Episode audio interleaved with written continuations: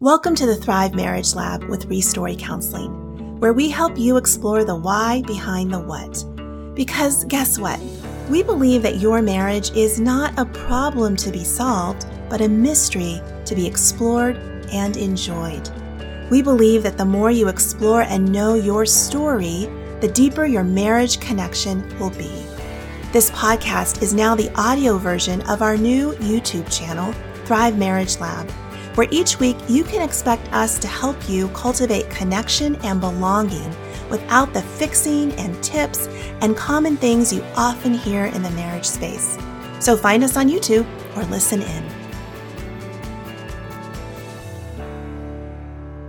So, in a previous video, I talked about the four different levels of conflict that we talk about here in the Thrive Marriage Lab.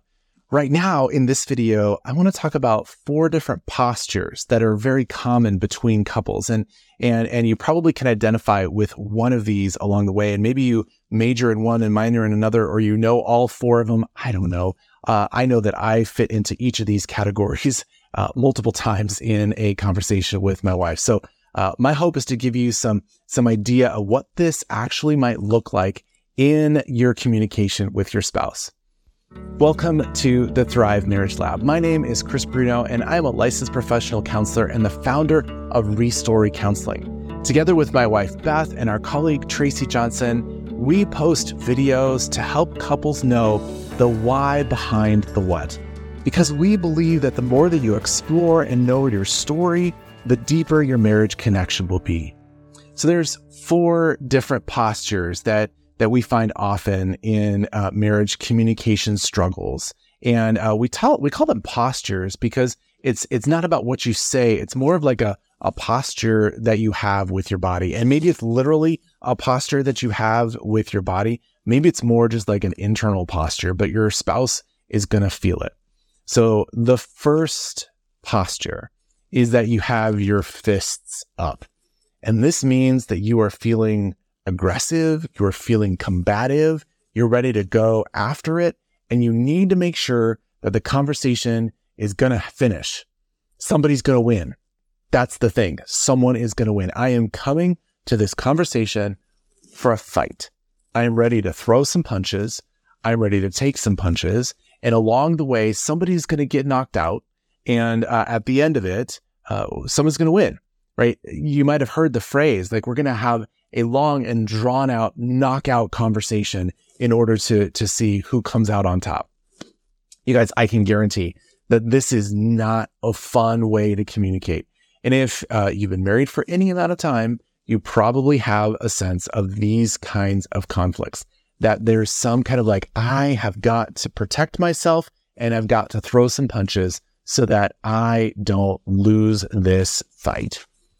That's one of the postures. And you can feel even when you put your fists up like this, like I am, I'm feeling the energy coming. I'm feeling a sense of like, I've got to win. I've got to stand my ground.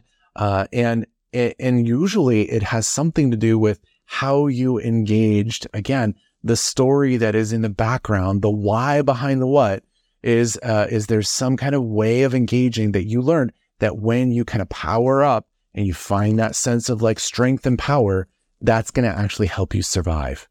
Here's the thing. I don't want to survive my wife. I don't want her to have to survive me. And when I, when I come with my fists up, I'm actually inviting her to the level of energy, violent conflict that, uh, that is going to have to be survivable. And we don't want that in our marriages, do we? So that is one of the postures. Your fists are up. Another of the postures is that your palms are out. You're like, stop and get away and stand back. And even as I do this physically, that posture, it's like I want to separate myself from you. I'm not going to like take you on like I do with the fists, but I'm going to hold you at bay. There is something about you that I need for you to get away or for me to get away from you. And this is like that, that external pushing away, both the fists up and the push and the hands out, the palms out these are these are kind of external ways that you aggressively push someone away. And and you know, sometimes the the palms out kind of thing is like, I just need to get a break from you. I need to go away. And, and there can be some goodness to that, which I will talk about in another video. But if it's like this aggressive kind of pushing, then it's uh, it's verbal.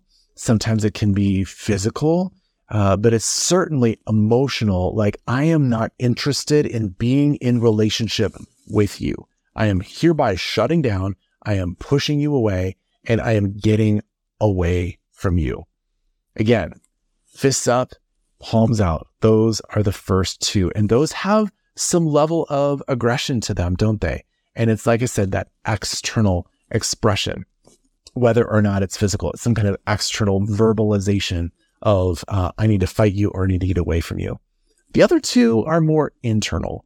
The other two have more to do with like this internal posture, and it may have something to do with like a physical posture, but it's far more of an internal posture. So one of them uh, is where you basically are like crossing your arms. And instead of like pushing away with the palms out, this is like crossing your arms and like, I am going to like physically protect myself. I am going to close myself down. I am going to uh, just kind of still be here, but I'm just going to like fold my arms. And this person's shift is not towards more words or more violent things that they're going to say or more aggressive things they're going to say. They're just going to shut it off.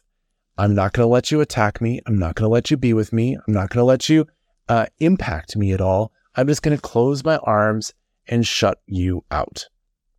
And I, I imagine that some of you have that kind of posture that has worked. And again, the story from the, you know, previous relationships that you've had, whether they're previous romantic relationships or uh, in your earlier upbringing years, that kind of posture probably helped you. It helps you survive some really challenging and difficult things. But here in your marriage, this kind of shutdown, this internal posture of like, I am not going to be in relationship with you. I am not interested in you. I am disgusted by you. I am judging you. Whatever that is, that is that internal shift that is going to keep you from the actual relationship that you want with your spouse. So that is the third posture. First, fists up. Second, palms out. Third is the arms crossed. And then the fourth is also similar to the arms crossed, but it takes it one step further. And that is literally where I'm going to turn away, where I'm going to turn away from you, meaning I am literally turning my back. Sometimes it's literal physical, but at least emotional. I am turning my back on you and uh, I am no longer going to give you my face. You, my spouse, are no longer deserving of me even giving you my face. I'm going to turn away from you. You guys, when uh, when research is done around the communication styles uh, of people, there is something to be said about still having those first three. That you know, there's some aggression, or maybe there's a pushing away, or or maybe there's a you know the arms crossed. There's still some engagement with you as my spouse. I'm still acknowledging that you exist and that you're a person and and that I'm a person, and we're going to be in some kind of like connected relationship, as hard as it might be. But this final one, this turning away, is actually the most detrimental to a marriage. It is the most challenging for married couples because once I no longer give you my face, there's nothing else that can be done here. There's no more uh, relational connection that uh, can occur. And that, uh, that shutdown can be devastating to people. It can be so hard for us to have a sense of like, uh, when am I actually going to get your face again? When am I actually going to be in? When are we going to talk? When are we going to finish this? When are we going to conclude?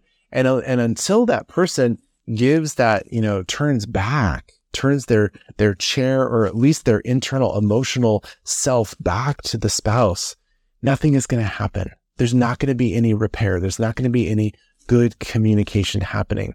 So when you think through your typical kind of conflict styles or the ways that you engage, whether it's literally physically or whether it's that internal emotional shift inside of you, that posture that you take inside of you, which one do you fall into? And which one does your spouse fall into? And here's the thing. I would invite you to not judge that. I would invite you instead to be curious about that because that the the folding of the arms or the turning away, whichever one of these postures you take, that's the what. There's a why. There is a why behind the what. There's far more going on. There is a story that is activated that maybe you're conscious of, maybe you're not conscious of, but there is there is a why behind the what. This posture is a way that you have learned through the course of your life, through all of those many moments and many experiences that you've had across your lifetime. This posture has helped you. This posture has helped you survive and navigate some probably pretty challenging things along the way. And so instead of judging it, I mean, like you always, or I, you know, I always do this. I'm such a, you know, jerk. Why am I like this? Instead of having that kind of condemnation or judgment, what would it be like for you to instead be curious about it and be curious about it together? To be curious about it together in the sense of like, hey, let's let's talk about talking tonight. You know, well, let's go on a date. Let's talk about talking. Here's how we typically kind of circle the drain. Here are some things that we end up doing in, you know, the more difficult conversations. What's going on for you there? Where did you first do that? What, where did that come from? Can you remember a time in your childhood, in your early adulthood when, when you needed to do that because it was actually a really challenging situation and you had no other resources as a kid to be able to make it through? Let's talk about that.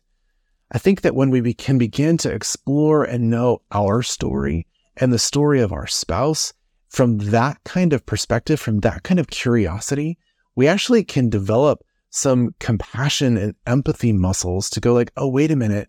I see you turning away from me. I see your, your fists are starting to go up. I know now that we've crossed some hurt line. I know that we've kind of gone into a different realm because something has been activated in you. And I want to tend to you and care for you rather and be curious about what's going on for you rather than actually kind of duke it out and make sure that we finish this conversation. So take each of those postures and, and have a conversation with your spouse. Which one do you typically fall into? Uh, like I said, you might major in one and minor in the other. I don't know. Most of us actually visit all four of these categories pretty frequently. Uh, and it's just a matter of talking about it with your spouse that will bring these things to the surface and give you a conversation about how you talk. That's an important thing.